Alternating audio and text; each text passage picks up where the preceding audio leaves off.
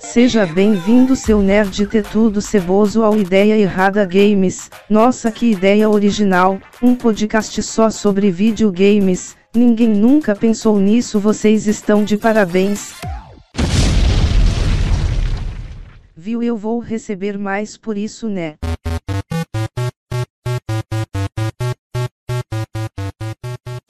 Esse é o podcast do Ideia Errada Games, que não é mais drops, hein? Somos um podcast inteiro agora.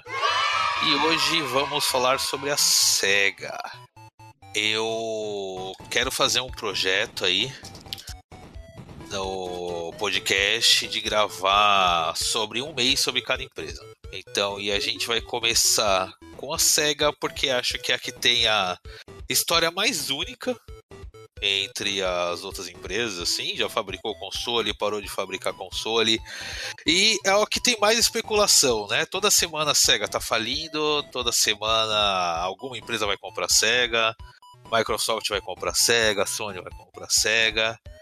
Então vão transcorrer sobre a empresa, sobre a história da empresa e o status hoje em dia, que muita gente tem impressões erradas, né? Temos aqui hoje o nosso amigo Dalmir. Olá, amiguinhos! Prontos para voltar desde aquela época maravilhosa do Master System até os dias atuais de Total War Warhammer? Então sim, venha para esse barco e vamos louvar a SEGA por nos trazer tanta alegria e entretenimento. Inclusive a franquia Total War é um sucesso da SEGA que a imprensa ignora pra caralho, né? Teve, acho que, o Total War Home, que vendeu pra caralho e, mano, a imprensa caga pra esse tipo de jogo, né? A imprensa só quer saber da bolota azul. Temos aqui Ricardo. Olá, senhores. Eu tô correndo do host mais rápido que o Sonic. Qualquer coisa eu fico de host do podcast principal também, é nóis. Vai, né, vai. Eu estou preparando minha sucessão. Certo, vamos lá. Não vamos pegar a origem básica da empresa, né? Começou... Vamos pular isso daí. Basicamente começou nos anos 40, fazendo máquina caça-níqueis para o exército na Segunda Guerra. Teve uma divisão japonesa, que, como a Dalmir adora falar, essa divisão japonesa inicialmente fechou porque se envolveu com a máfia japonesa, né? Supostamente se envolveu com a máfia japonesa, juiz. Supostamente, não, isso aí é comprovado, os anos 50 foi mesmo. Eles foram condenados e a divisão japonesa declarou falência. Eles foram condenados porque supostamente eles estavam envolvidos, juiz, tá bom? Senhor gerente não sabe de nada, viu? Tá aqui na Wikipedia, sei, no processo Wikipedia, no processo eu. O processo é a Wikipedia, cara, a gente aqui só tá repercutindo, a gente não tá afirmando nada. Depois disso, nos anos 60, 70, a empresa sofreu um rebranding e começou a focar em máquinas de arcade, né? Fliperamas japoneses, que foi o que deu a fama da empresa no Japão, basicamente. A fama inicial veio de arcades, ela fazia arcades super temáticos, aqueles que tem o... Aquelas máquinas de fliperama que veio com carro, né?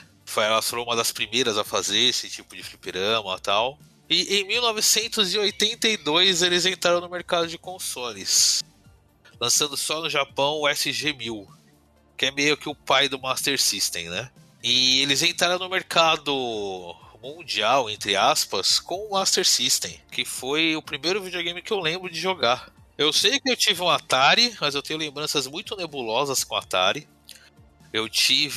Mas o Master System é o que eu tenho mais lembranças mesmo, que foi, inclusive, acho que o segundo console a chegar legalmente no Brasil, que tinha a Tectoy aqui, que era uma empresa que também mexia com fliperama só.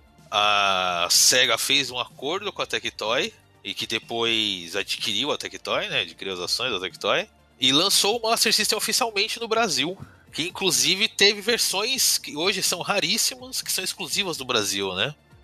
Como o Master System sem fio, aquela bosta velha. Foi esse que fizeram o Master System, que era um controle? Master System sem fio. Foi o que eu tive.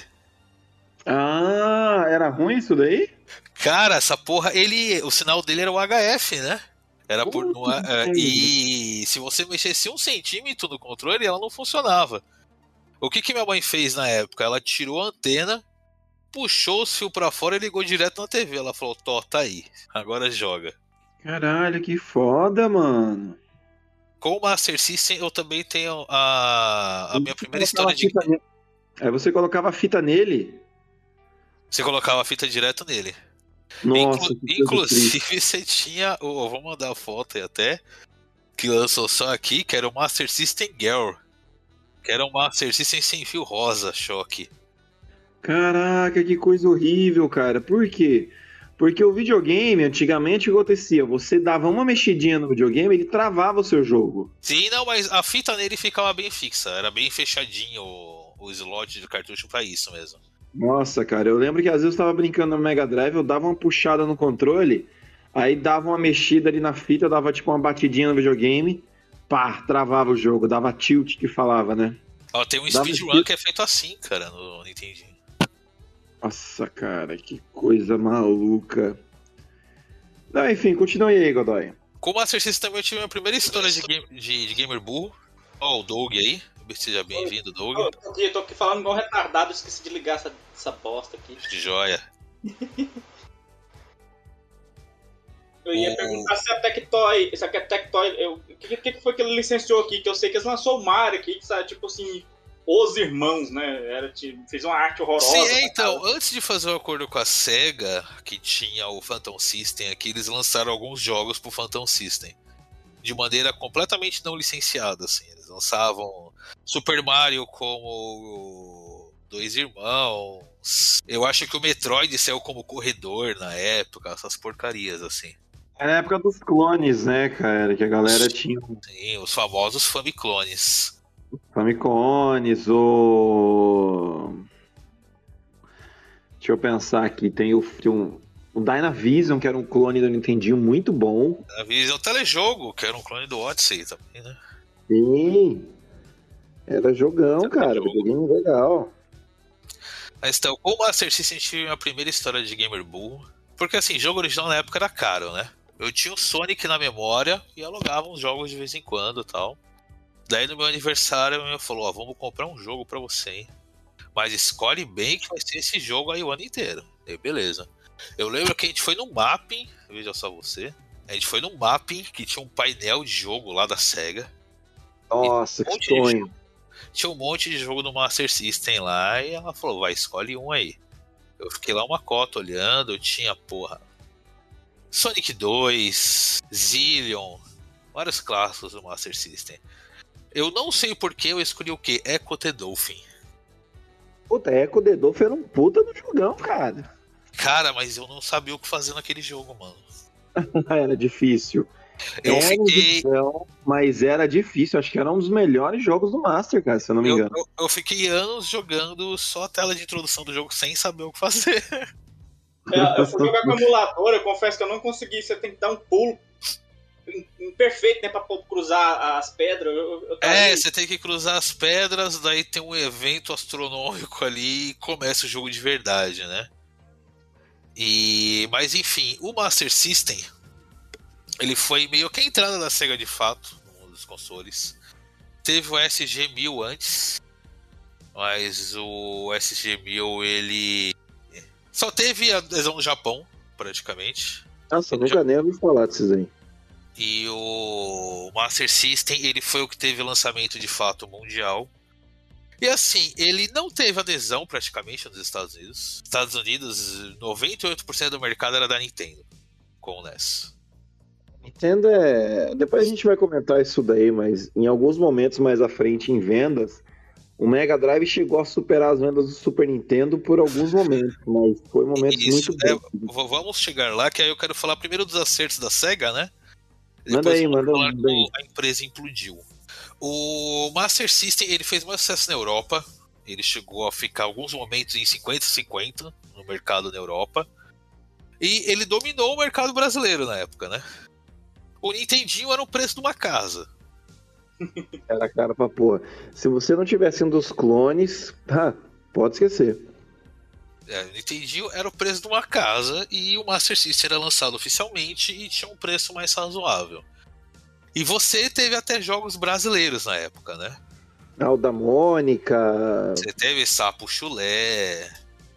Turma da Mônica, você teve o primeiro Phantasy Star traduzido para português, né? E era tudo jogo, como é que é o nome? É autorado, né? A Turma da Mônica era tipo outro jogo que eu só trocava os sprites, né? A Turma da Mônica era o Wonder Boy com os sprites por cima. Mas o Sapo Chulé era um jogo mesmo, cara. Eles pegavam um monte de assets, né? Um monte de sprite do Alex Kidd, né? Ah. Mas eles montaram esse monte de sprite num jogo único, né? É, já é alguma coisa, né? Não é assim, tipo, não é só pegar o jogo pronto e só trocar o protagonista, né?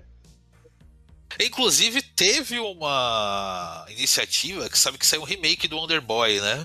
Teve uma iniciativa pra pôr uma skin da Turma da Mônica nesse jogo do Wonder Boy. Só que o Maurício de Souza vetou. Eita. Como todo bom empresário, ele odeia a felicidade. Certo, vamos partir então já pro grande sucesso da SEGA, que foi o Mega Drive, né? Ou Genesis, chamado nos Estados Unidos. Sabe que só nos Estados Unidos o nome é Genesis por causa que era uma empresa de limpeza lá que se chamava Mega Drive. Não, sério? Engraçado isso. Não sabia, não. E aí eles tiveram... É que assim, poderia não dar nada, né? A SEGA mudou no Vice, porque na época eles não tinham grana pra lidar com o processo, né? Então, daí saiu o Mega Drive. Lembrando que o Mega Drive não saiu com o Sonic, tá? O Sonic saiu um ano depois ainda do Mega Drive nos Estados Unidos. Mas tinha jogo? O que jogava? Tinha Shinobi, né? Tinha muita conversão de jogo no Master System, né? O Shinobi, os Phantasy Star. Acho que o primeiro tinha um jogo que era muito bom, que era o Altered Carbon, mano. Porra! Até o Altered Carbon acho que foi um dos primeiros grandes sucessos do Mega Drive, até. Cara, joguinho que a turma adotou mesmo, curtiram o jogo, cara. Altered Beast. Altered Carbon é a série da Netflix, eu fiquei aqui boiando aqui. Como a gente chamava aqui o Altered Beast. Altered Beast. Besta alterada. Besta alterada. É que assim, o que puxou o sucesso do Mega Drive no começo foi as conversões do arcade da SEGA, né? A SEGA já tinha conseguido um bom público nos Estados Unidos e na Europa com os fliperamas dela. Caíram Altered Beast, o Shinobi do arcade e alguns outros jogos. E a versão do Shinobi, o Revenge of Shinobi do Mega Drive era melhor que a dos arcade ainda, cara. E o do arcade era meio que difícil pra caralho também. O Golden Axe também, né? Que nossa, era cara, do arcade. Eu joguei muito Golden Axe, cara. Porque na época que meu pai comprava um videogame, ele falou, cara, tu quer um Super Nintendo ou um Mega Drive? Eu vi Sonic, mano. Eu queria muito jogar Sonic. Aí eu peguei Sonic na época. Parte também por causa do marketing da SEGA, né, cara? A SEGA, ela vendia o negócio... Então, assim, o marketing inicial dela com o Mega Drive foi o que? O arcade na sua casa, né? É, ela falou assim... Era uma enganação, né? Que a conversão para arcade não era perfeita. Mas, porra... Ela falava que o Super Nintendo era pra criança... E o Mega Drive que era aquela coisa legal pra adulto, dark... Que violência... Então, isso começou com o Sonic, né?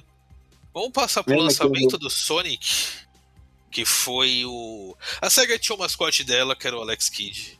Pobre Alex Kidd, que parecia uma criança com sérias deficiências físicas. Era uma criança mestre. Cara, você vê o Alex Kidd no Mega Drive, ele fica avesso toda vez que dá um soco, velho. Ele parece muito louco, assim. Ele parece muito doido, com problemas muito sérios na cabeça, assim. E o Alex Kidd, ele nunca bateu de frente com o Mario. O Sonic, ele foi criado pra bater de frente com o Mario.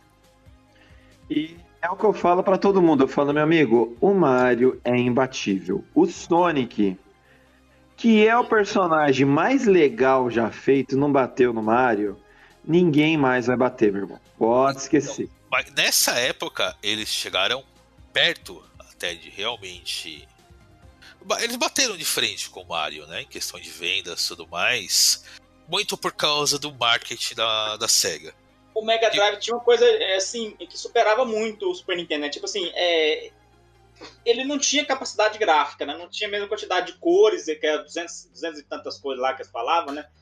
As cores deles eram limitadas e tal, mas aí eles falavam que ele era o processador dele era mais rápido, né? Então, eles tinham muita primeiro o Sonic, né? Depois muito jogo, assim, com fase de corrida, fase, assim, acelerada, sabe? Porque o Mega Drive conseguia fazer isso, o Super Nintendo não, né? Cara, então, o Mega Drive botou do Super Nintendo pra mamar fácil. Esse que foi o marketing gênio da SEGA. Porque o Mega Drive, ele era inferior ao Super Nintendo em alguns aspectos.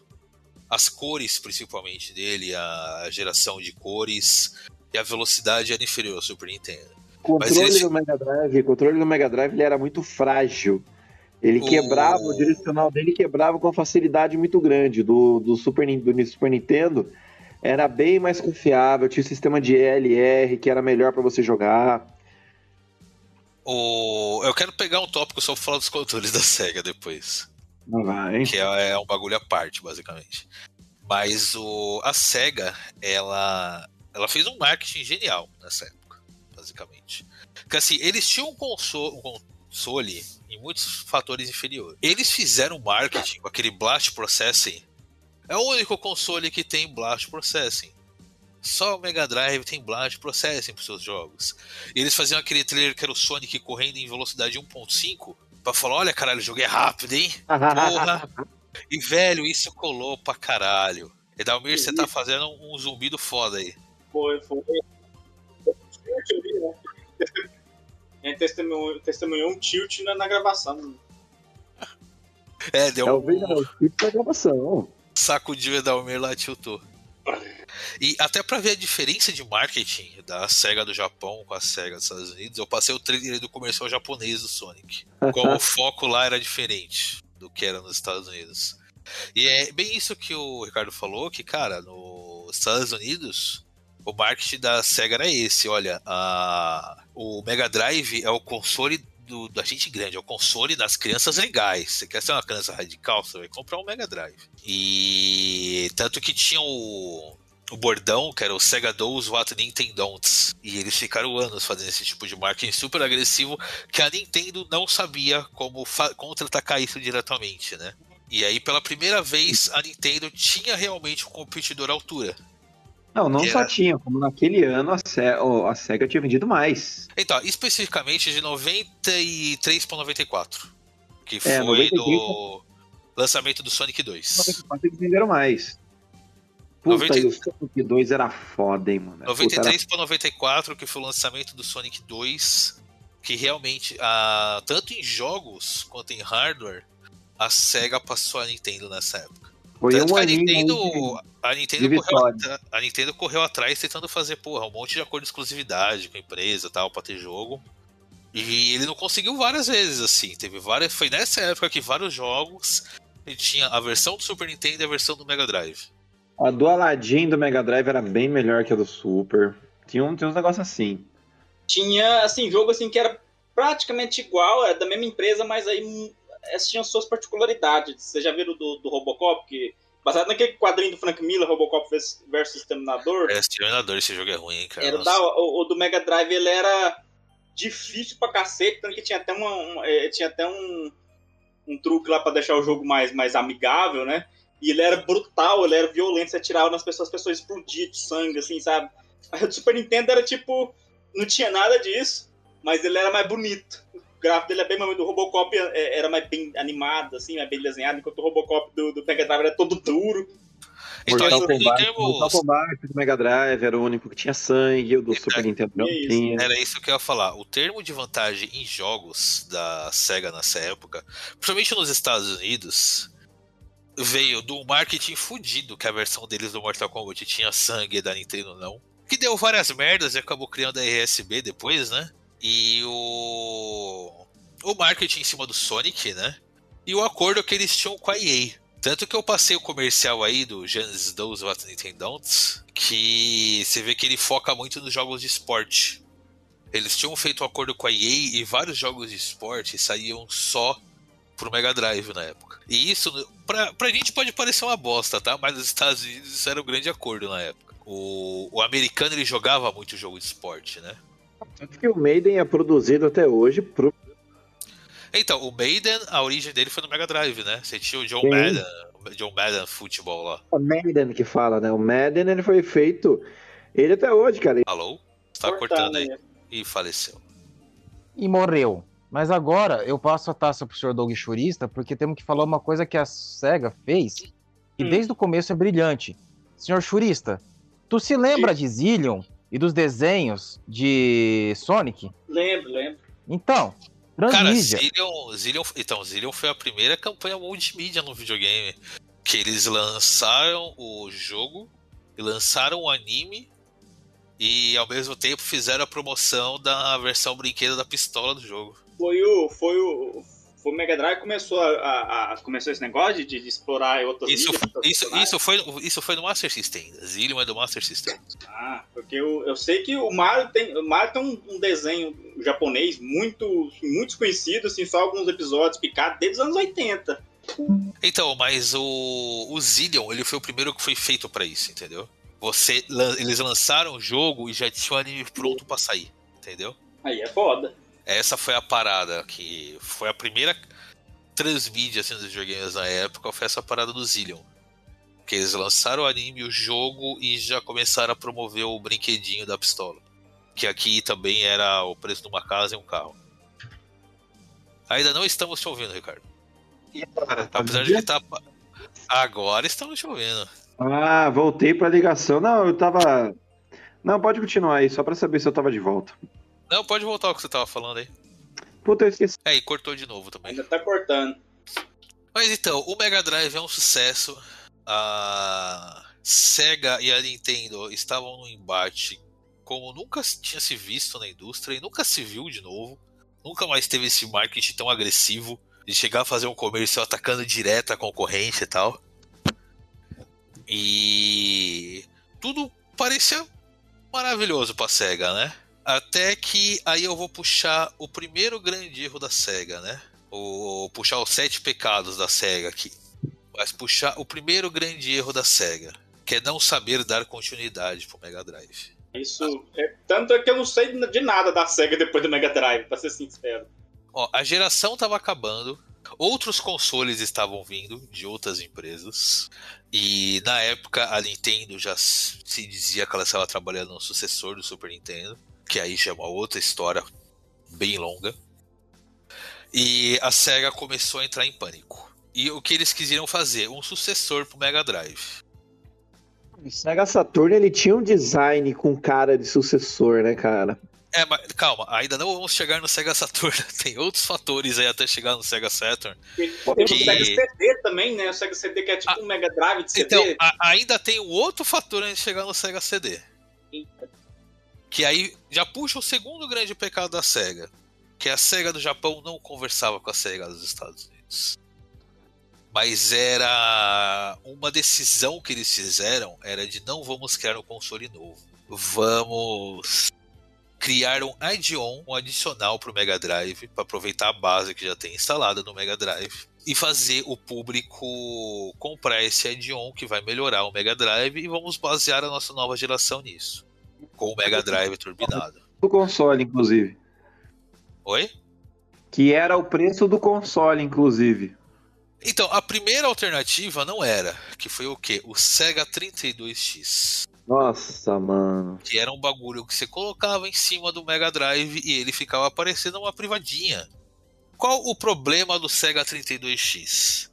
Primeiro, quando a SEGA dos Estados Unidos iniciou o plano do Sega 32X, a SEGA do Japão já tinha começado a fazer o Sega CD.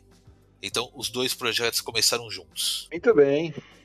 E eles lançaram muito perto um do outro, o que já matou um pouco da confiança do público. Cara, esse tweet tá 100% certo. Nossa senhora, tem que colocar no post depois. Foi assombroso, acabou de aparecer no meu feed aqui, mas muito esquisito essas coincidências dessa internet. O problema do Sega 32X é o quê? Ele foi feito, desenvolvido e lançado muito rápido. Isso quer dizer, ele era um hardware pobre pra caralho, ele não adicionava muitas coisas. E a própria SEGA e outras desenvolvedoras não tiveram tempo de trabalhar com hardware para desenvolver jogos de fato nele. Isso quer dizer, a primeira leva de lançamentos do 32X são jogos muito ruins. São jogos horríveis. Você tem o Doom do 32X, que até hoje é considerada a pior versão do Doom. Você não tem um Sonic específico pro 32X. Ah, mentira, você tem o Sonic Chaotix pro 32X. que também é um jogo bem ruim. Nunca nem ouvi falar. Nunca tinha ouvido falar dessa 32X. É um jogo que você joga com um camaleão roxo. E nossa, é bem ruim também. E nisso, cara, deu nem 6 meses, anunciaram o Sega CD. Isso meio que tirou a confiança do público na porra do... na SEGA, né? Tirou a confiança do público na SEGA no geral, que você confundiu a base instalada que tinha. E aí, eu compro o 32X ou eu compro o Sega CD? Eu compro os dois. Se comprar os dois, é o preço do console novo, né?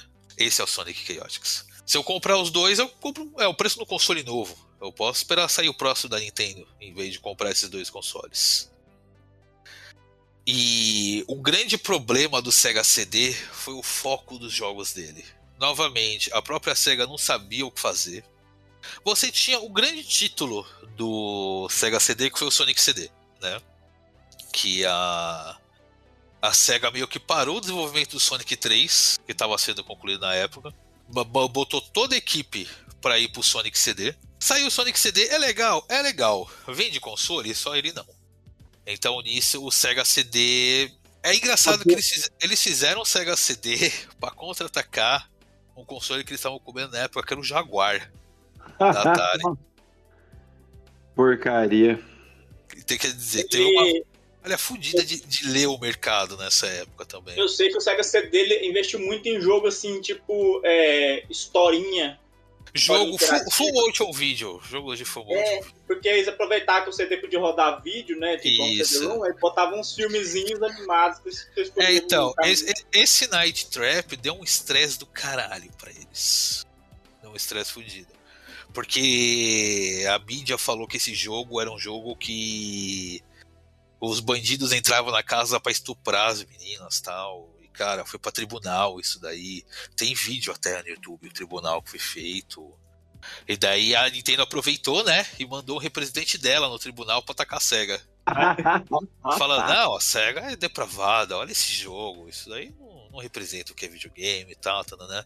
E disso aí, do Mortal Kombat, essa é a criação da ESRB, né? Que é a instituição que faz o rating de jogos nos Estados Unidos e na Europa. E, cara, foi tipo, esse jogo é uma bosta. Esse jogo de full motion video era uma merda, né? Hoje você joga, se você jogasse, você ri pela zoeira que era, né? Mas na época você paga $80 por um jogo desse, não era engraçado.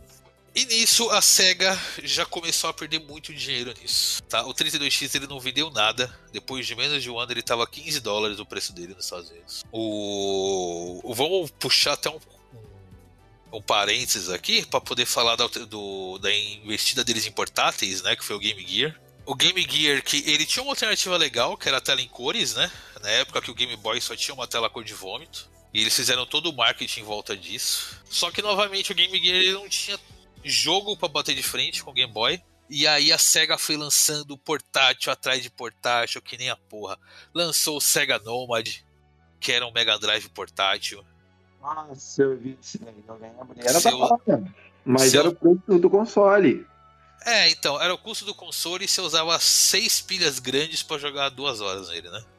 Cara, não compensava você comprar esse negócio. Não compensava, e cara, foi nisso tudo dinheiro jogado no ralo.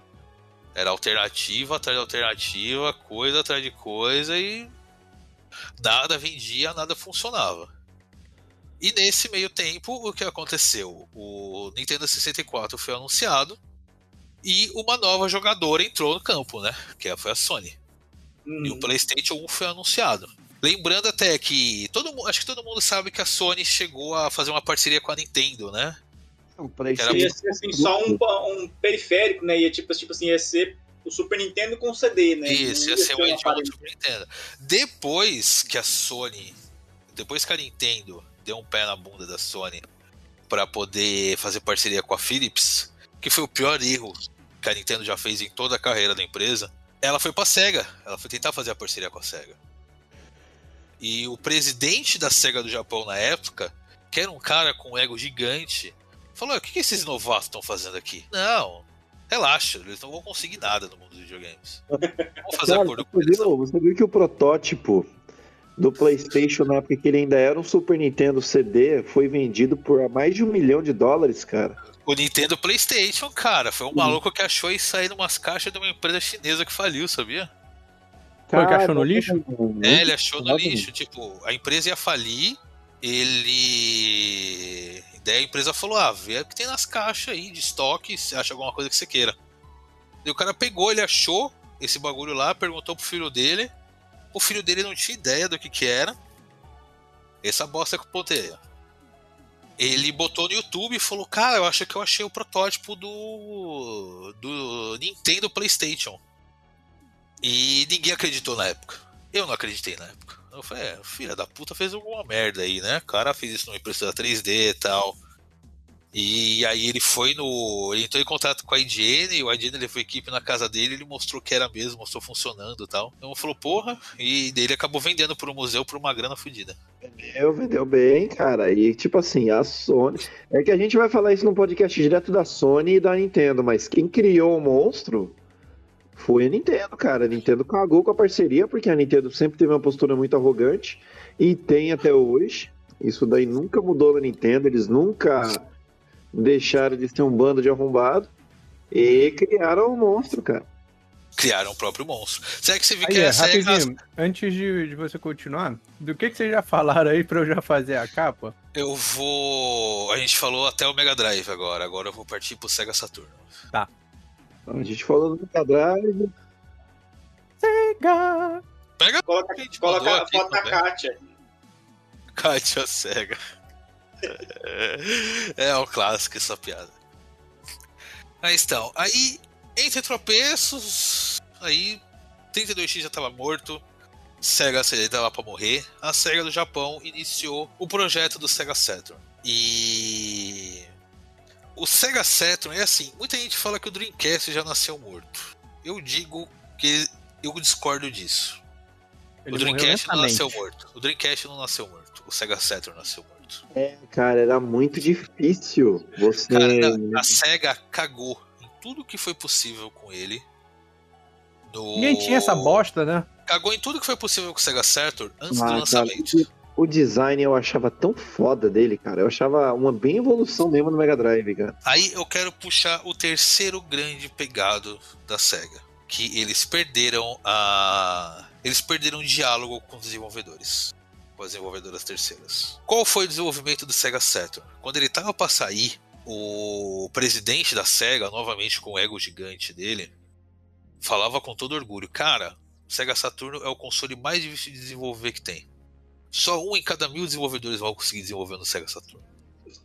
Se você quer desenvolver para a Sega, você tem que ser bom, não sei o quê. 3 núcleos. Isso não é uma coisa pra se gabar, porra. Então, ele fez isso em tom de deboche, assim, tipo... Cara, você quer fazer jogo pra ele, você tem que ser bom, hein? Você tem que ser fodão. Aí os desenvolvedores pensaram... Ah, tá bom, vou fazer PlayStation, foda-se. E daí, partindo pro momento, perto do lançamento do console... O PlayStation tava pra sair. O Nintendo 64 tava pra sair. E nos bastidores... entre acionistas e tal. Eu queria muito esse controle, cara. Puta merda, controle escroto, cara. É horrível, deve ser horrível de segurar. Eu queria comprar muito ele.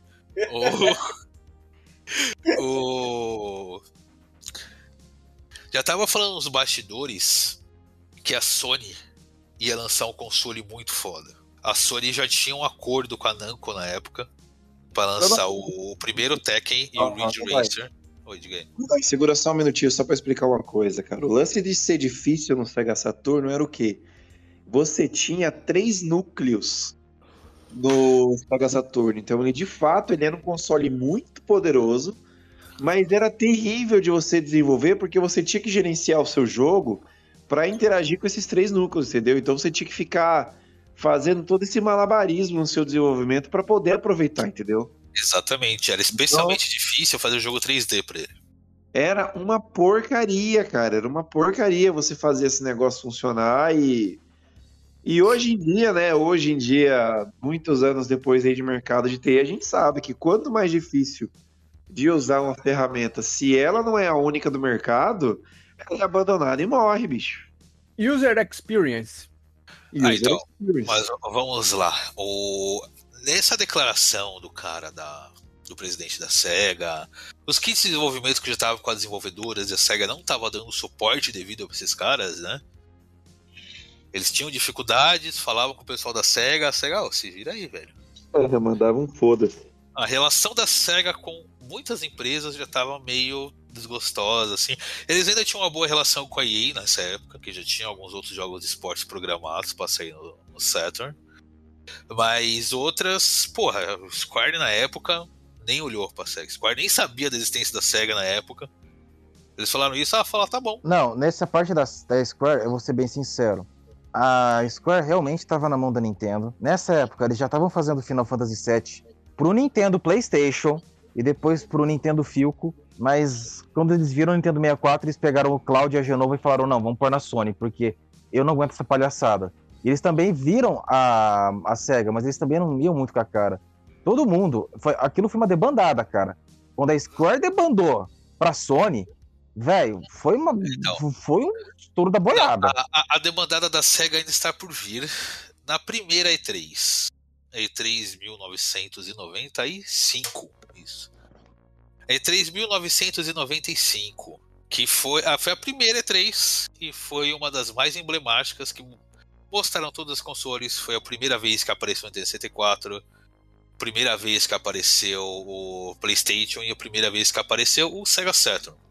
A grande amostra da SEGA na conferência ia ser o Sega Saturn, ia ser o Virtual Fighter, né?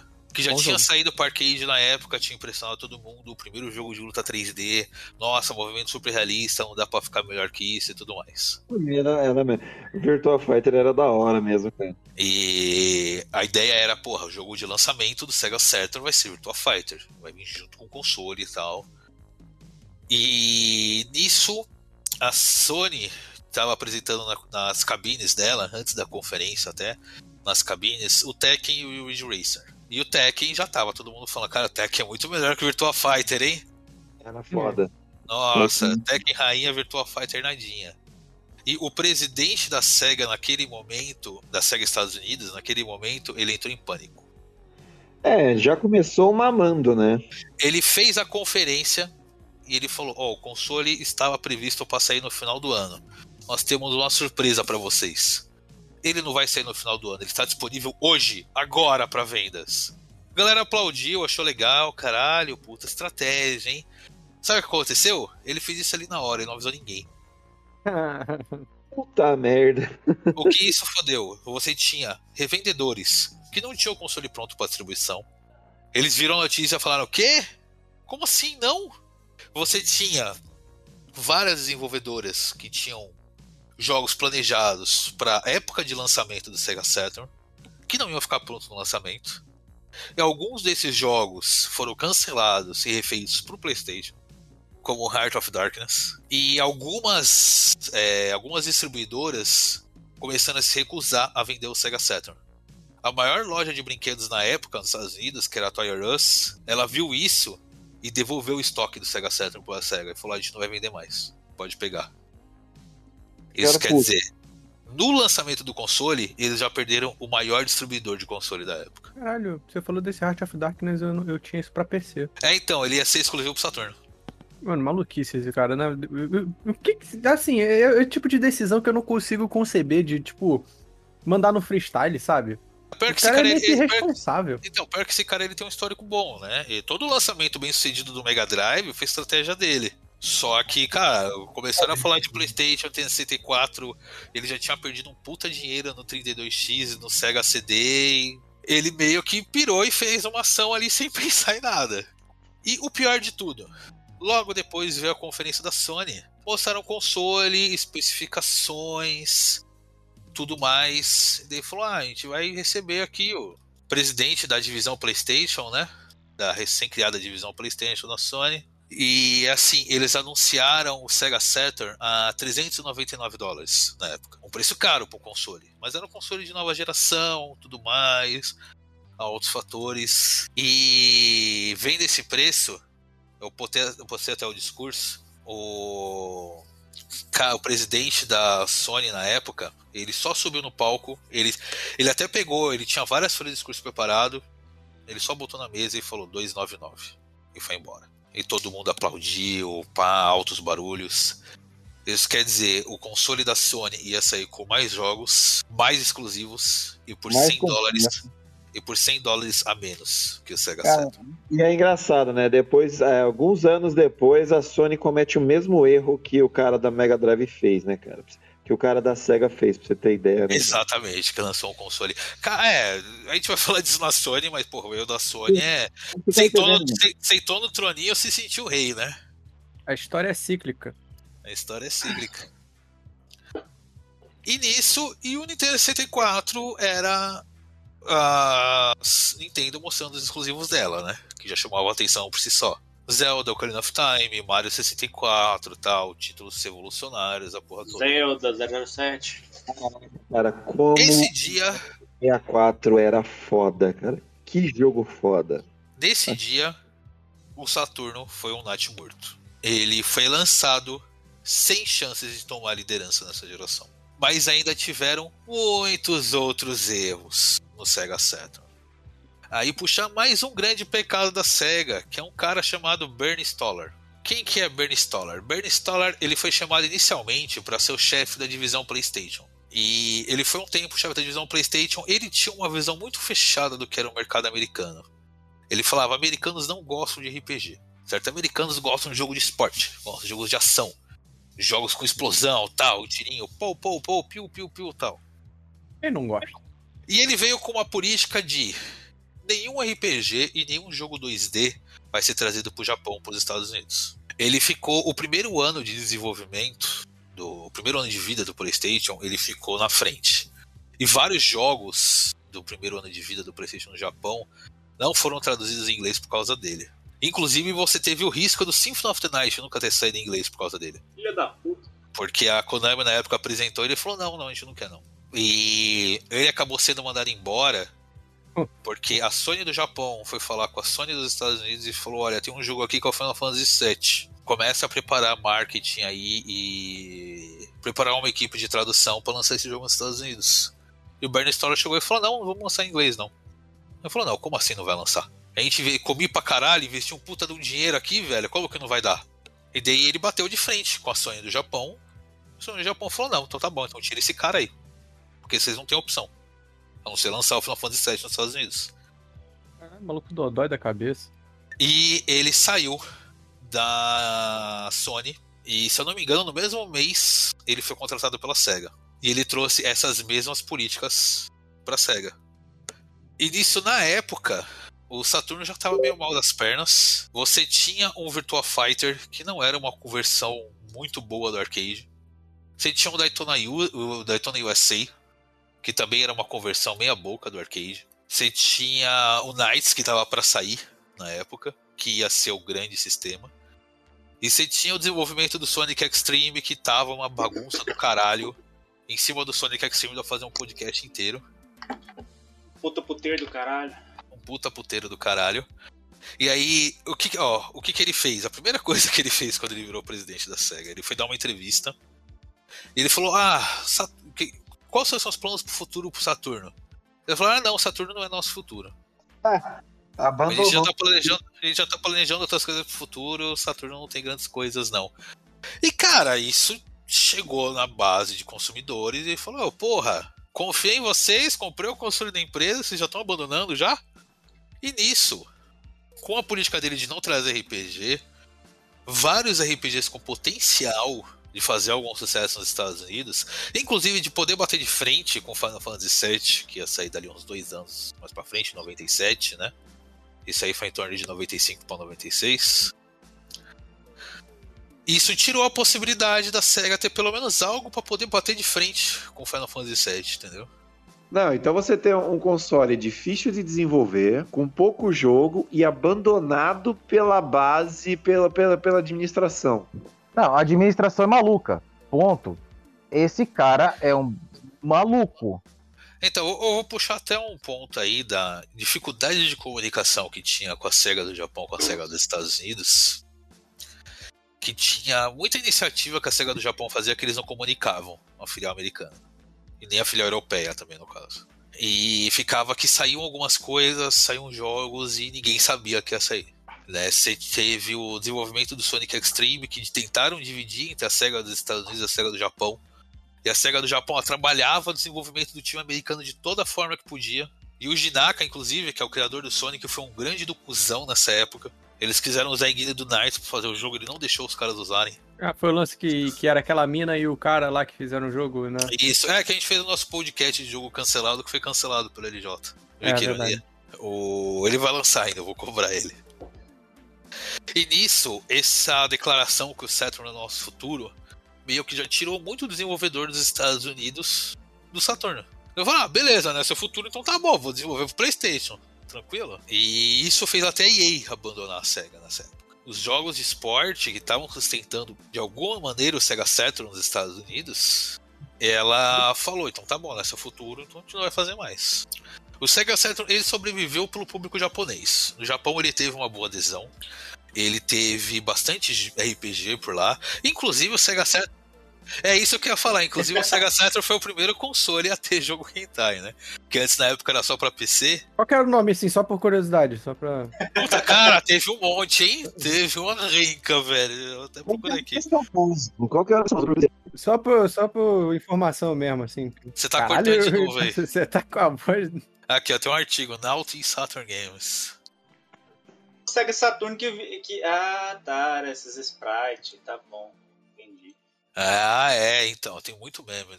Não conheço esses sprites aí. Caralho! É, tem uns jogos assim. O bicho não tem pepeca, não? Porra, não pode, no Japão não pode, no Japão é proibição, sabe? Não pode, a mulher toda reganhada, de fora não, nossa. É, no Japão é proibido. Na vulva não pode. Você mostra a genitália. E...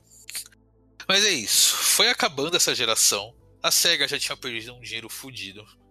E eles resolveram investir o último dinheiro que eles tinham no novo console da próxima geração, que foi chamado de Katana, foi chamado de Black Belt, foi chamado de Dural, ou inicialmente foi o Project Neptune, e acabou sendo o Dreamcast. Muso. Nessa época, pelo que eu fui pesquisando aqui, nessa época já tinha investidor da SEGA recomendando que ela saísse do mercado de consoles. Recomendando desistir do Dreamcast e começar a fazer jogos para outras desenvolvedores, para outras videogames e tudo mais. Ela virou uma third party, né? Uma terceirizada. E a SEGA já estava bem mal das pernas. Já muita da base fiel dela já tinha abandonado. Então eles tentaram meio que fazer um rebranding com movimento para se reerguer com o Sega Dreamcast. Cara, mas eu lembro que esse Sega... Melhorou agora aqui a ligação? Melhorou. Pode falar.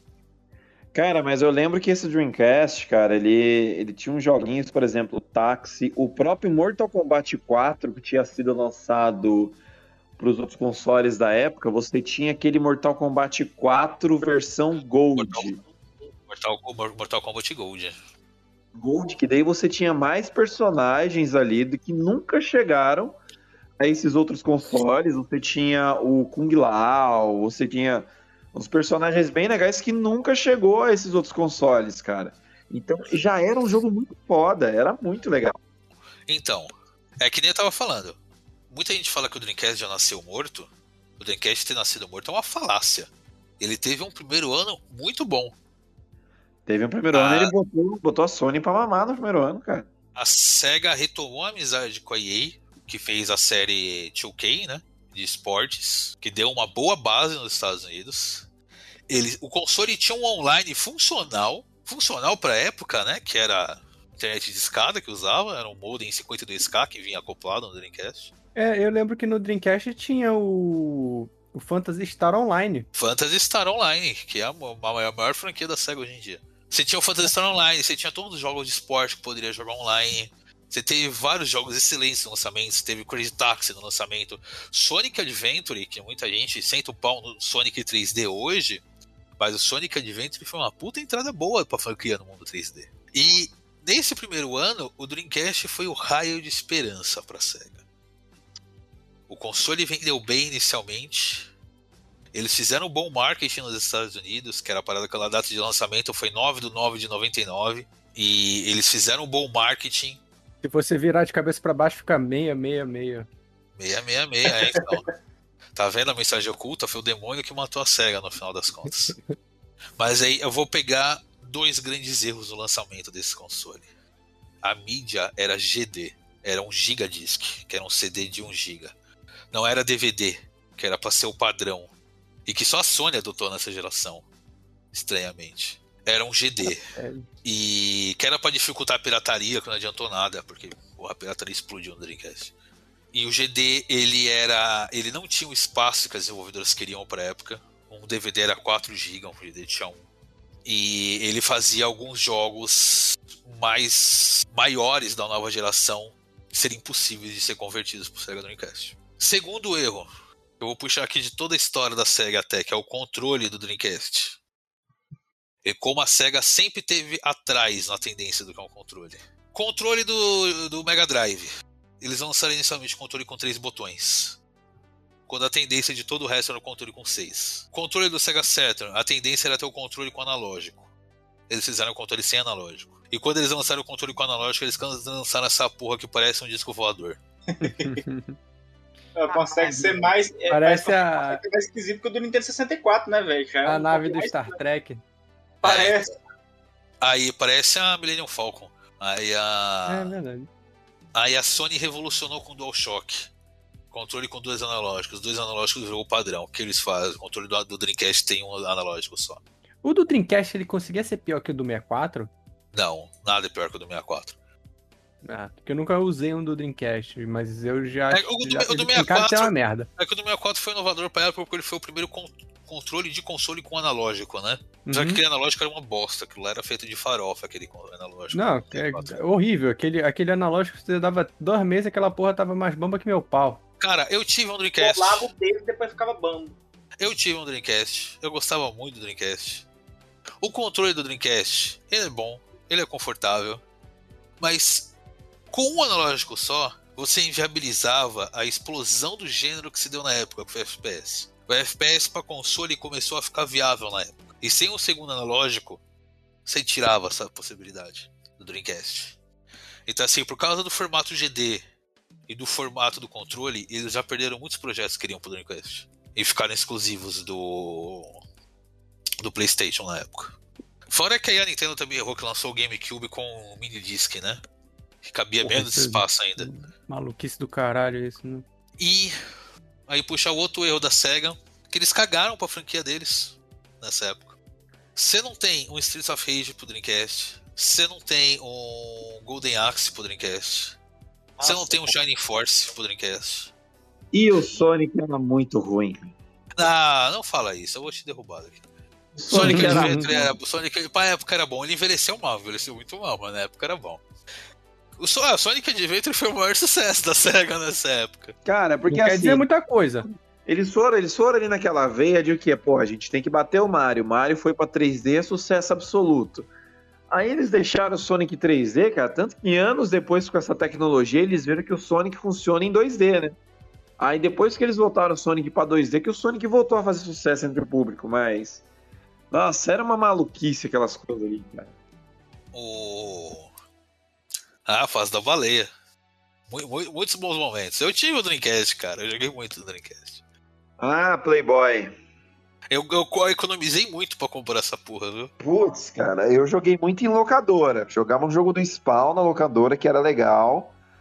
Dava pra até 4 jogadores. Era um jogo muito foda. É que no locadora eu joguei pouco Dreamcast, cara. Eu não sei se estragou ou o cara vendeu, porque não tinha jogo. E ninguém jogava. Eu cheguei a ver o Sonic, assim, tipo, eu acho que eu joguei uma vez, talvez, mas, tipo, eu lembro, não durou 6 meses lá na locadora do tiozinho que eu frequentava. Mas, enfim, a SEGA... acho que eu também joguei em locadora. Tinha Luigi's Mansion pra Dreamcast ou eu tô viajando? Não, cara, Luigi's Mansion eu nem entendo, pô, é só Nintendo. Não, então, mas é que por isso é que eu me lembro de Luigi's Mansion e um Dreamcast, só que eu fiquei, porra, não é possível isso. É, não, é GameCube. Porque então chegou, foi do GameCube. Só dois videogames que ninguém tinha, né? E eles chegaram meio juntos, assim. Eu me lembro disso, aí minha memória tava me enganando, assim, não sabia, não tinha certeza. É assim, não colocando só demérito da SEGA, mas na época a Sony dominou o cenário por completo, né, cara? Ela tinha, 90% do mercado mundial na época. Então... Ah, é verdade. Um ano depois veio o Play 2, que era um rolo compressor, cara. O Play 2 que era mais barato também. Inclusive, era $100 mais barato que a SEGA Dreamcast.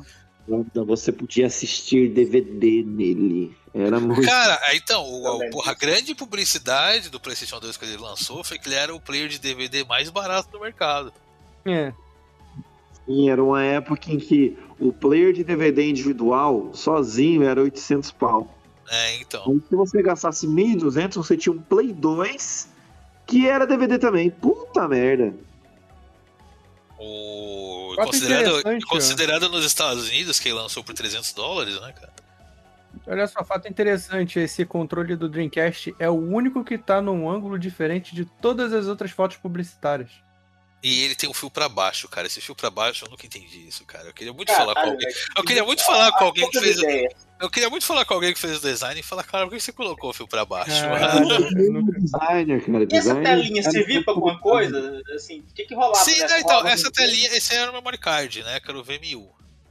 Então, alguns jogos você tinha uns minigames que rodavam. O Sonic Adventure mesmo, você tinha um minigame do Tchau lá que você podia jogar aí.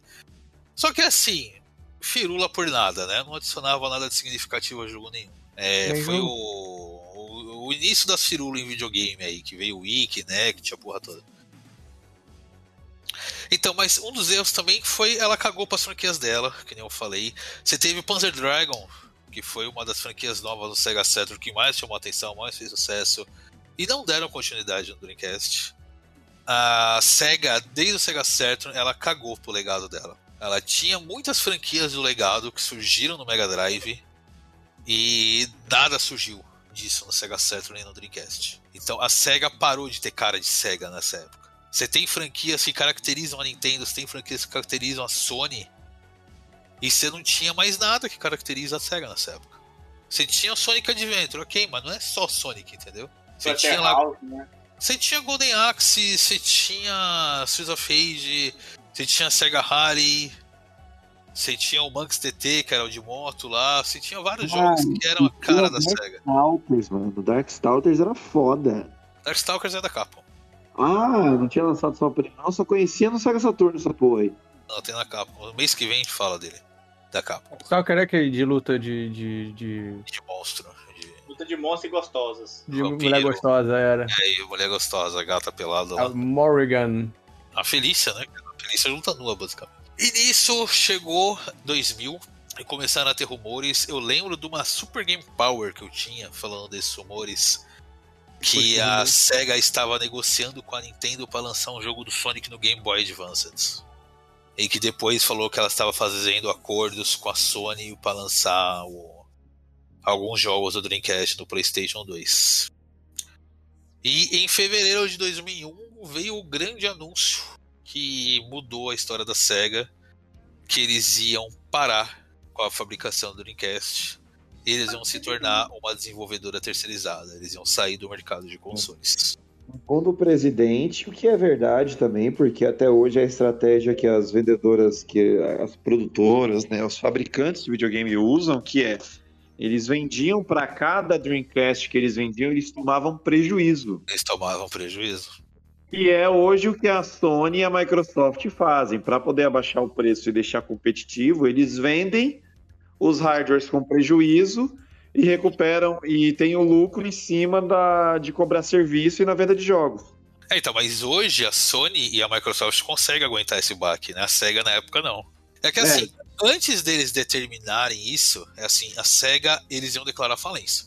Eles iam falir. Tanto que algo que era boato, que se comprovou verdade recentemente, é que a Sony estava pronta para fazer uma proposta de compra para a SEGA. Eles estavam prontos para absorver a SEGA. A SEGA ia falir. Teve dois fatores que impediram isso. Um que o Edalmir vai adorar, eles pegaram dinheiro emprestado com a Yakuza. O segundo foi que o antigo presidente da SEGA, aquele que eu falei que tinha um ego gigante, ele pegou parte da fortuna pessoal e doou para a SEGA, para eles poderem se reestruturar. E esse dinheiro que acabou entrando ele foi determinante para eles conseguirem converter alguns jogos pro PlayStation 2, Xbox original e GameCube, pro Game Boy Advance e poder ter um lucro para conseguir continuar operando. É, cara, se Sega fosse... tudo no fio da piaba aí, hein? Se não fosse o dinheiro desse antigo presidente da Yakuza, a Sega teria falido nessa época. E provavelmente a Sony teria absorvido a Sega. Ah, gente, é dinheiro supostamente da Yakuza, tá? Numa linha de tempo alternativo, você tem a Sony Sega hoje. Na verdade, o que a gente tem é Microsoft e Sega, porque é o seguinte, parte da tecnologia, né, do hardware e software do Dreamcast acabou meio que indo parar no Xbox. A Xbox original, é que assim, a Microsoft, ela já tinha ajudado a Sega... que ela colocou... ajudou, né? Porque ela colocou o Windows ME do Dreamcast. Eu não sei se isso ajuda ou atrapalha mais, né?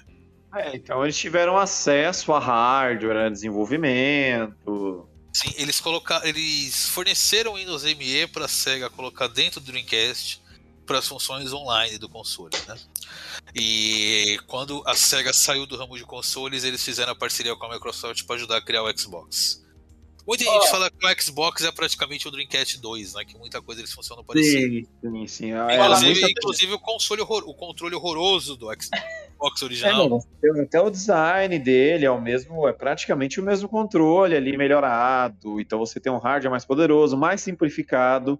Cara, mais esse controle do Xbox, ele é do tamanho da minha cabeça, mano.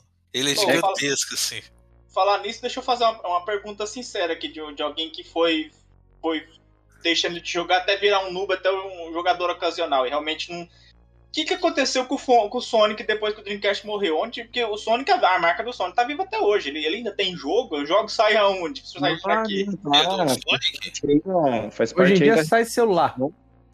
Cara, fez parte aí da recuperação financeira da SEGA, cara. É assim, ó, vamos puxar o último grande erro da SEGA, até puxar pra ela se reerguer.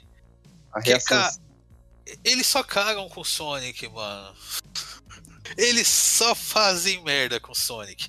É assim, primeiro, você teve o Sonic Heroes, que saiu pro PlayStation 2, que ele é meio que um Sonic Adventure 3, entre aspas, ele é a continuação da história do Sonic's Adventures.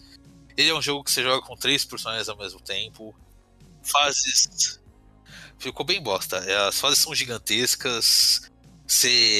Essa maneira de alternar entre 3 personagens, você não tem muita dinâmica, não tem aquela fluidez de que você espera de uma fase do Sonic, sabe? Era uma fase grandona e vazia. E falando de Yakuza de novo, o que segurou muito eles nessa época foi a franquia Yakuza, que começou no PS2. É boa, hein?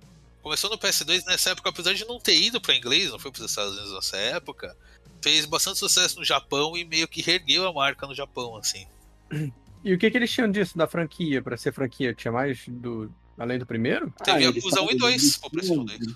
Ocupação privilegiada, né? Ainda não tinha pirado o jogo, né? Não, já é bem piradinho já. Inclusive o Yakuza 2 foi muito elogiado pela Yakuza no Japão por ser uma retratação bem fiel da Yakuza. Não, então, porque não é tão pirado quanto, sei lá... Acho que é o 3 que você tem que brigar com o urso. Não, ele não é tão pirado quanto os outros. Mas pra época, porra, era um jogo que... Era um jogo que você tinha uma side quest que você cantava karaokê. Pessoal, supostamente fiel a Yakuza, tá? Supostamente. É uma ótima franquia. Ótima franquia. É um negócio... A própria Yakuza elogiar seu jogo é tipo a KKK quando declarou apoio pro Bolsonaro, né? Eu gosto muito do minigame de matemática. Não tinha como esconder mais, né, cara? Que os caras estão financiando os caras. Chega a Yakuza e fala, nossa, a SEGA conhece mesmo Yakuza, hein, cara? Eu parto, eu tô sempre lá. Tamo junto, né? É nóis. Aliás, tem uma história real de um cara da Yakuza que foi num prédio da SEGA no Japão cobrar dinheiro. O cara chegou lá e falou, se não der meu dinheiro até tal hora, eu vou chegar aqui com a galera e vou quebrar tudo, hein? Ah, só quebrar? Essa história é real, foi pra jornal uma porra toda. Só quebrar coisa dá pra comprar de novo. Pede emprestado dinheiro de novo pra ele. Mas em relação a Sonic, eles tentaram fazer um reboot do Sonic na geração seguinte, né? Na sétima geração, PS3 e Xbox. Que foi aquela Sonic... porra O Sonic 2006, que eles voltaram o nome pra Sonic aquela porra. Que é um lixo total. Eu terminei esse jogo, eu quase platinei ele, com muito ódio no meu coração. E é um jogo horrível e é o ponto mais baixo da franquia do Sonic. Depois eles lançaram o Sonic Unleashed, que aí outra foi, porra. Foi um pouquinho de progresso, calma, foi um pouquinho de progresso. Que cara, assim, que PC que era essas merdas? O Sonic Unleashed, ele é dividido em duas partes. Você tem as fases de dia, as fases que joga com o Sonic normal, correndo e tal. E as fases de noite, que ele vira um lobisomem, por si, digamos assim, né? Que é Hedgehogman, né? Tipo, um porco espinhosomem. E você luta com o sistema de combate copiado do God of War. Hack and Slash. É bem chato, é um Hack and Slash bem chatinho. Bem chatinho, não fizeram muito legal. Fora que eles também tentaram emplacar Shinobi, não deu certo. Eles tentaram trazer o Shining Forces e o Phantasy Star, não deu certo. Eles tiveram a ideia de pegar lá a série Total War, que deu certo. Os caras conseguiram foder com o Golden Axe, cara. Vocês viram o Golden Axe do PS3? Eu terminei esse jogo também. Não, cara, não. Isso, graças a essa merda existe o Zangado. Golden Axe Beast Rider. Era muito triste, mano. A história desse jogo é linda, que eles tiveram que cortar cada vez mais conteúdo desse jogo. Por quê? Porque, cara, foi rolando desenvolvimento, nada acontecendo, tinha que lançar o jogo, daí foram cortando. Tanto que era pra ter os 3 personagens clássicos, você tem só um só, você tem só a menina do jogo. Caralho, que coisa ridícula. Era pra ser um jogo de mundo aberto, não virou mundo aberto. Virou clone do God of War e é bem ruim. Mano, era só ter mantido a coisa do antigo. Bota 3 bonecos, dá pra botar 2, 3 pessoas pra jogar ao mesmo tempo e é isso. Mas na época a moda era copiar God of War, né, cara? É. Cara, essa época da 7ª geração foi muito estranha, que sempre tentaram modernizar jogos, né? Teve uma repulsa a jogo 2D e tal. E cara, você teve... Falou de Shinobi, tem um Shinobi live action do Sega Saturn também, que é hilário. Ele é feito com os gráficos estilo Mortal Kombat clássico, sabe? Tudo ator renderizado. Uhum. E ele tem umas sequências, a história dele é contada por umas sequências todas em live action e parece o filme de kickboxing Z da Band, assim. É hilário demais. Aí eu vi vantagem, é charmoso. Caralho, eu tô tentando lembrar, não sei se era da época, era um tal de Gauntlet. Que você falou de Golden Axe, eu me lembrei desse que eu achava muito parecido com o Golden Axe. Sim, era para arcade, tem ponto em 64 também. Ah, era isso mesmo, era 64. Eu lembro, falou que cagaram com a franquia, eu lembro que, porra, o Gauntlet era muito parecido com o Golden Axe. Então, mas no Sonic Unleashed... O foda que poderia ter sido feito foi a Sony que fez um jogo chamado Heavenly Sword. Heavenly Sword era o jogo do Golden Axe, que o jogo de Golden Axe deveria ter sido. Um pecado a Sony ter abandonado essa franquia, inclusive. Ah, esse jogo era maneiro. É um jogo foda. Um pecado a Sony ter abandonado essa franquia. Muito pecado. Mas então, o Sonic Unleashed, as fases de dia dele, que eram feitas com a chamada Hedgehog Engine, que eram bem rápidas e foram elogiadas pelo público, a SEGA abraçou essa engine e tá indo até o inferno com ela, hein? Que aí eles foram lançando jogos e mais jogos com a SG-1000 e sem a SG-1000, cada vez mais medíocres do Sonic. E teve duas coisas que meio que salvaram o Sonic na época, né? Que foi o Sonic Colors pro Wii, que é um Sonic que é com essa Hedgehog Engine e é o jogo puramente Sonic, assim. Você joga só com Sonic, não tem os amiguinhos que a galera odiava, tem fases bem sólidas, tal. Foi bem elogiado, deu uma erguida na franquia. Desse jogo veio o Sonic Generations, que foi o apelo pra nostalgia, né? Você joga com Sonic novo, Sonic antigo gordinho, tem várias fases antigas, tal, tem remix de várias músicas do Sonic. É um jogo bem legal mesmo.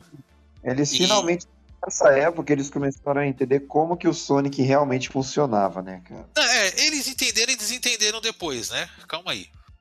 Você teve o Sonic Boom, que foi um jogo lançado só pro Wii U, que é horrível. Não. E esse Sonic aí que eu mandei? Sonic The Fighters, eu comprei ele por R$1 na Xbox Live. Porra, eu gastei muita ficha nesse Sonic The Fighters. É, então, vou ter que gastar. Essas porra desse Sonic tá perdido no Nintendo e na Xbox, tá assim? Não, Sonic The Fighters você consegue comprar em 5 se quiser. Tem tudo pra 5. Não, mas esse não é o The Fighters. O The Fighters não é o mais novo? Não, esse é o The Fighters. É que esse era o de arcade. Era o de arcade. Sei lá, 6 bonecos. Esse foi feito pra ser lançado no Sega Saturn, e não foi lançado no Sega Saturn. Eles cancelaram a versão do Saturn. Entendi. E... com os personagens que nunca apareceram na franquia. Então, daí o que meio que colocou o Sonic de volta no mapa foi o Sonic Mania, né? Que mania. Que esse foi daí... o Christian Whitehead, que ele é o cara que ele fez os ports do Sonic pra celular. Muito melhor do que a SEGA faria. Ele conseguiu converter o jogo pro widescreen, que é algo que a SEGA nunca fez. Esticou a telinha. E, cara, é difícil converter um jogo pro widescreen, mais difícil do que parece. Cara, vou falar a verdade. Boa parte dos códigos-fontes do jogo clássico do Sonic, a SEGA perdeu o código-fonte. É sério, eu já falei em outro cast, mas nesse desafio, o maluco puxou pro peito, porque realmente, muitos códigos-fontes da SEGA estão no cu do Judas, basicamente. Então, muito esse maluco aí... tem o Sonic Gen, do Sega Saturn, que é uma coletânea do Sonic dos Mega Drives, né? E o jogo, ele é feito nativamente no Sega Saturn, porque a SEGA tinha perdido os código-fonte do Sonic e tudo na época. Eles tiveram que refazer os jogos pro Saturn. Não, e outra coisa, boa parte do time de desenvolvimento do Sonic Mania é fã. Tem um brasileiro fazendo o cenário, caralho. É gente, assim, fã. A produtora é... eu sigo a produtora no Twitter, que além de ser gatinha, ela é o tipo de pessoa que sabe o que tá fazendo. Ela passou lá pela Square, pela EA, pelo caralho A4, e você vê que a mulher só pegava projeto bomba, velho. Eu não sei como ela tá viva ainda, né? Então, Sonic Mania, lindo, tudo maravilhoso. Franquia Sonic está de volta, né? Aê! Não, a SEGA fez Sonic Forces, que lançou no mesmo dia que o Sonic Mania. E a história dos dois, teoricamente, era pra ser interligada. E Sonic Forces é aquela parada. Ele não é nem ruim, entende? Ele é um jogo vazio. Ele é um jogo nulo. Ele não tem nem coisa bastante pra ser ruim, entende? Ele não tem nada demais. E o Sonic Forces, ele mostra que a SEGA... eu ainda vou falar ainda que a SEGA tem muitas coisas boas ultimamente, mas eles não sabem o que fazer com o Sonic. Eles não têm ideia do que fazer com a franquia do Sonic. Eles estão completamente perdidos em relação a Sonic, assim. Mas hoje você tem várias coisas que compensam, porque em 2003 a SEGA foi comprada pela Sammy, que é uma empresa que faz arcade no Japão. Eles fazem fliperamas temáticos, aquelas máquinas de dança lá, essa porra toda. Eles são o maior fabricante disso no Japão. E como a SEGA já tem um histórico de criar arcades e tudo mais, eles meio que fizeram essa fusão aí e viraram uma fabricante de fliperama gigante no Japão. E isso deu a injeção pra SEGA fazer mais coisas. Eu acho que foi em 2008 que teve a outra grande virada, que a SEGA, a partir da Sammy, comprou a Atlus, que é a empresa do Persona, Shin Megami Tensei e tudo mais. E aí chega no grande ponto de virada que a SEGA tá hoje, que ela é dona da franquia Persona, que virou um RPG, virou uma franquia gigante de RPGs hoje, de bate de frente com Final Fantasy e com qualquer outra franquia. Ela tomou um rumo bom com a franquia Yakuza, que lançou aí 6 jogos da franquia principal, e lançou meio que um reboot com o Yakuza 7, o Like a Dragon. Ela tem relançado jogos clássicos a rodo aí, tem a série de coletâneas dos jogos do Mega Drive. Então, assim, eu tive a ideia desse podcast até, porque sempre tem a ideia de que, cara, sempre que sai um jogo do Sonic ruim, a galera fala, a SEGA tá falindo, a Microsoft vai comprar a SEGA e tal. Ou sempre que a SEGA lança algum jogo bem sucedido, ou dá algum relatório financeiro positivo, sempre falam, cara, a SEGA vai voltar a fazer um console, vai ser o Dreamcast 2, confia. Nenhum nem outro, né? Não, nenhum nem outro. A SEGA tá bem hoje, eles estão dando mais lucro do que nunca. Eles não precisam voltar pro mercado de consoles. Só vai dar prejuízo voltar pro mercado de consoles agora. O mercado de consoles tá fechadaço. Não tem espaço pra nenhuma outra empresa entrar. Tem anos que falam que a Apple quer fazer o console. Cara, a Apple já desistiu dessa ideia faz tempo. A última que tentou entrar no mercado foi a Google com o Stadia aí. Todo mundo viu o resultado, né? Famoso. E é isso. E aquele console brasileiro lá, o Zig? Zibo. Esse daí era... eles tinham umas licenças aí, entre aspas, né? Uns jogos licenciados. Pô, tem um cara do... com um engine de celular. Tinha um Resident Evil 3 pra celular no console. Tinha o 4 pra celular no console. Era o 4, verdade? Era 4. Tem um cara no YouTube, um cara americano, que ele ficou fascinado pelo Zibo. Fascinado? Ele geralmente analisa... A especialidade do canal dele é falar de coisas estranhas de jogos, né? As histórias estranhas, jogos bizarros e tal. Daí ele foi rastreando as versões Resident Evil 4, ele viu que tinha a versão do celular que não era acessível mais por nenhum celular, né? E alguém foi no canal dele e falou, cara, tu tem como você acessar se você conseguir um Zibo. Ele, que porra, é um Zibo? E ele comprou um Zibo, ele importou um Zibo do Brasil. Pagou mais caro no frete do que no videogame. E ele ficou maravilhado com a estranheza do console, ele ficou louco com o cenário brasileiro de games e tal. Ele falou que vai fazer no futuro aí um vídeo só sobre a história do cenário brasileiro de games. É engraçado que você vê que o gringo tem mais interesse no cenário daqui do que o pessoal daqui, né? Não, eu vou falar a verdade. Eu sou professor de curso de jogos. Eu sempre falo dos desenvolvedores do Brasil, as empresas que fazem, eu apresento para meus alunos. Porque a grande verdade é que ninguém tá fazendo isso. Vamos ser honestos aqui. Se eu não tivesse, sei lá, a gente falando do cenário, porque o brasileiro não liga. O máximo de cenário que a gente tá se preocupando é com 171 e o Rio.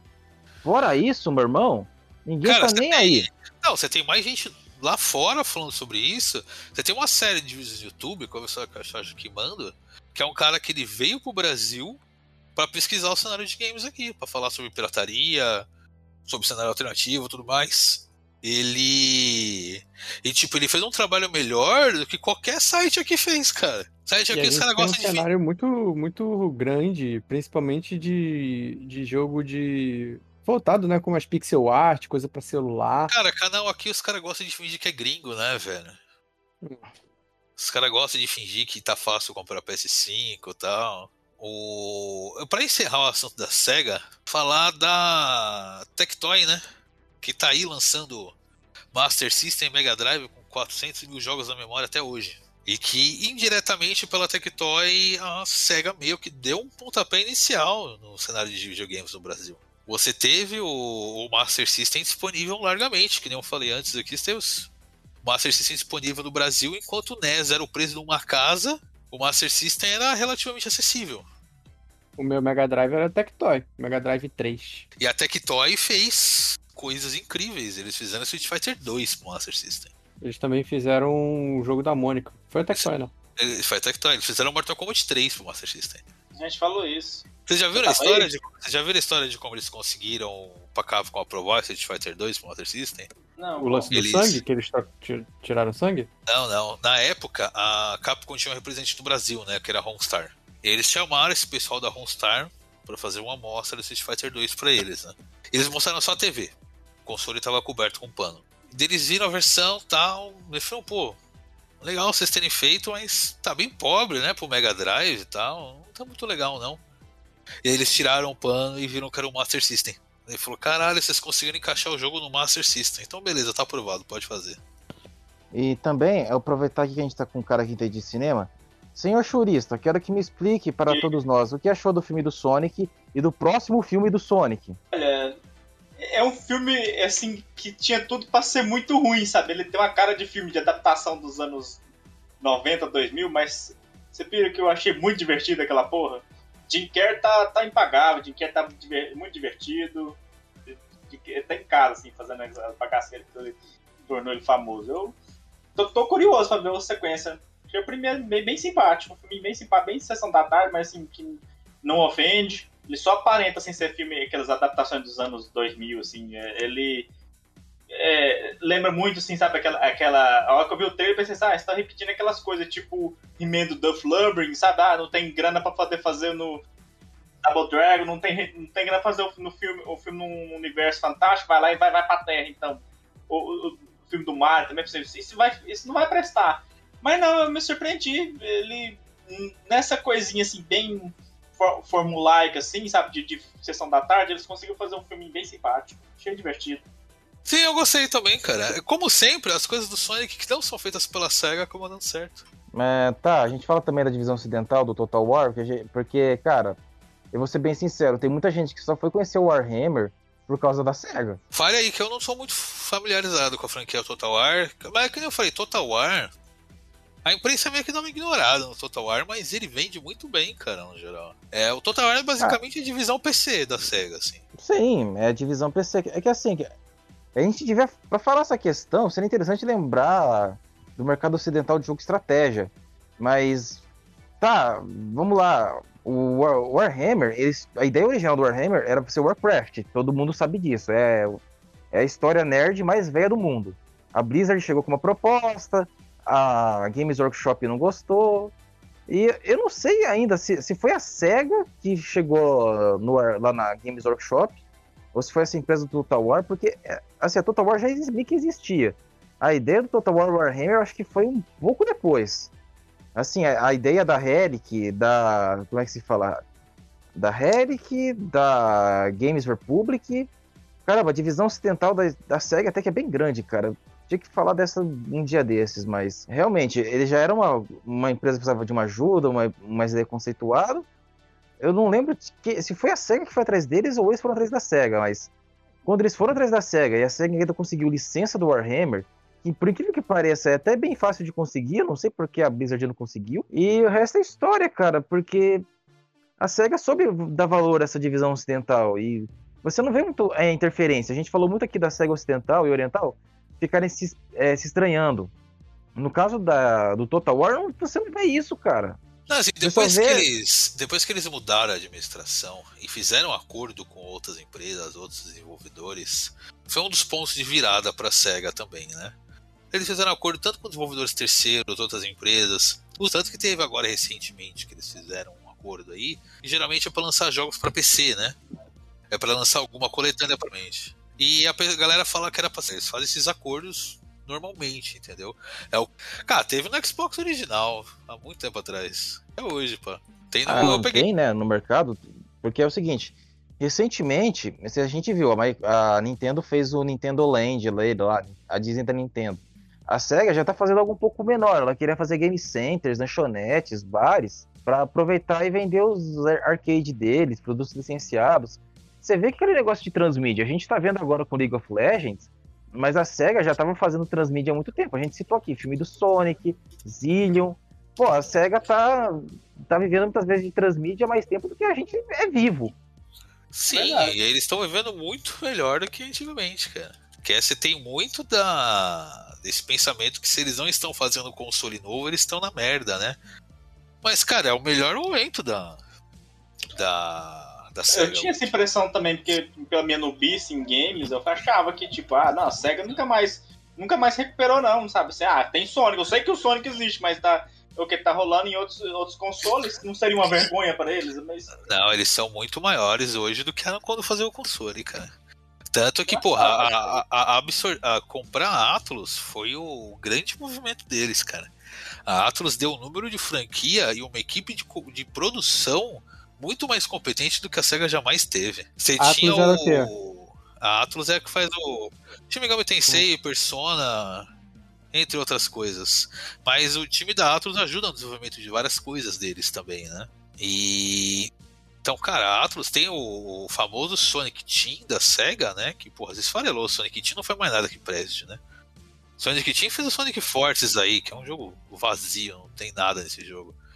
E então a adição do time da Atlus, dos desenvolvimentos da SEGA, cara, foi um progresso fudido. Você pode ter certeza que até os Yakuzas ficaram melhores por causa da Atlus no meio. Caraca. Fora que a gente ainda tem que lembrar. Eles têm projetos aqui, eles têm a licença dos jogos do Alien. Eles podiam, por mim, pegar mais licenças dos jogos do Warhammer, porque a grande maioria do jogo do Warhammer é uma bosta. E também temos que lembrar que... Lembra daquele filme lá de CGI, do Resident Evil e Tropas Estelares em CGI? Alguém viu em computação gráfica? Tropas Estelares e Resident Evil e tal. Até o Capitão Harlock. Resident Evil eu vi, Tropas Estelares não. Eu só vi aquele primeiro filme que tem. Não, o Tropas Estelares de CGI, o Resident Evil da Netflix, por exemplo. Cara, é tudo feito pela SEGA.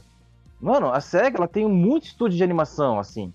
Ela é bem autossuficiente. A gente vê anime de Sonic, Shin Megami Tensei... Ou, sei lá, o anime lá dos... Como é que se fala? Os animes de Final Fantasy, apesar de ter parte da Square, também tem parte da SEGA. Os estúdios de animação é da SEGA. Então, mas até antes de absorver a Atlus e ser comprada pela Sammy, a SEGA tem esse histórico de parcerias que foram meio que bosta também, né? Eles tiveram a parceria com a Marvel, de fazer os jogos dos primeiros filmes do universo Marvel. e são todos horríveis. Os primeiros jogos do Homem de Ferro, do Thor, são todos muito ruins. E quando ela pegou a licença do Alien também, que ela fez aquele Alien em parceria com a Gearbox, que saiu horrível também, foi um jogo ruim do Alien atrás do outro. Foi a época que a SEGA tava bambaleando pra caralho nos momentos de jogos. Por isso que eu falei, você ter o time da Atlus junto com eles foi uma puta virada de chave, porque eles começaram a fazer jogo direito, cara. É, também é equipe de gestão, né? É que assim, vamos ser sinceros, a SEGA, como um todo, ela tá nos celulares, ela tá na boca do povo, e acima de tudo, o Sonic sempre teve na cabeça do pessoal, porque eles sempre conseguiram manter o Sonic na mídia, por motivos bons e ruins, sim, diferente do Mario. O pessoal pensa em Mario, pensa em coisa dos anos 90, o pessoal, você fala em Mega Man, o pessoal já esqueceu, mas você fala em Sonic, o pessoal, pô, todo mundo vê o Sonic de um jeito ou de outro, o Sonic tá sempre ali, tá ligado? Isso que eu acho o grande triunfo da SEGA, ela sempre tá ali, enquanto a Nintendo meio que se separou, o mercado de games tá meio longe, mas todo mundo sabe quem é o Sonic tá sempre aí em evidência, por bons ou maus motivos, mas poxa, isso foi um marco da SEGA, dela continuar como uma referência na mídia. Você pode ver que tem muitas empresas de mídia, quadrinhos, videogames que queriam ter isso. Mas elas não têm, porque ou tem receio ou não sabem o que estão fazendo. A League of Legends, realmente, eles têm uma boa presença. Só que agora os caras falaram, não, a gente vai dar o grande passo e eles estão dando, tá ligado? Se a gente está vendo agora o resultado das grandes transmídias, temos que admitir que a SEGA, apesar de tudo, está sempre ali. Agora a gente fica no aguardo para ver se a Nintendo vai fazer isso, se a Capcom vai fazer isso, se a Konami vai continuar fazendo, a EA, esquece a EA, a Blizzard também, esquece, melhor não falar.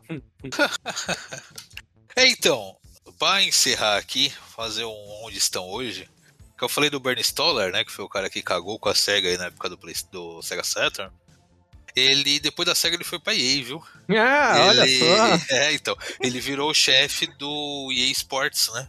Explica muita coisa. E ele foi responsável pela decadência de várias franquias, assim, da EA, que na época a EA tinha tudo, né? Tinha NHL de beisebol, tinha MBL de futebol americano, MBL de beisebol, NHL de futebol americano e tal, tinha NHL de hockey, tinha essa porra toda e perdeu por causa de cagadas dele. E hoje ele tá aposentado e livrou a humanidade do trabalho horrível dele. E o Yuji Naka, que é o criador do Sonic, que foi altamente cuzão com várias pessoas também, fez um jogo chamado Balan Wonderlands, que também é uma bosta, e aí tá hoje perdido num beco sozinho, porque esse Balan Wonderland ele fez junto com a Square, né? Ele fez pra Square. E ele mesmo falou publicamente, tá? Falou, Square topou o projeto porque eles falaram que eu me dar uma chance de fazer um jogo que funcionasse, né? E se desse certo, daí ia pôr os projetos. E não deu certo, né? Então ele tá desempregado hoje. E é isso, né, pessoal? E vejam Enchendo Linguiça News para mais notícias imbecis dos videogames. Então é isso, pessoas. Você não anunciou como Drops, não, né? Não, eu até falei que já tinha progredido de Drops ao podcast full. Boa. É isso, senhores. Acabamos aqui o Ideia Errada Games. Semana que vem falaremos sobre dificuldade em videojoguinhos, hein? Até a próxima.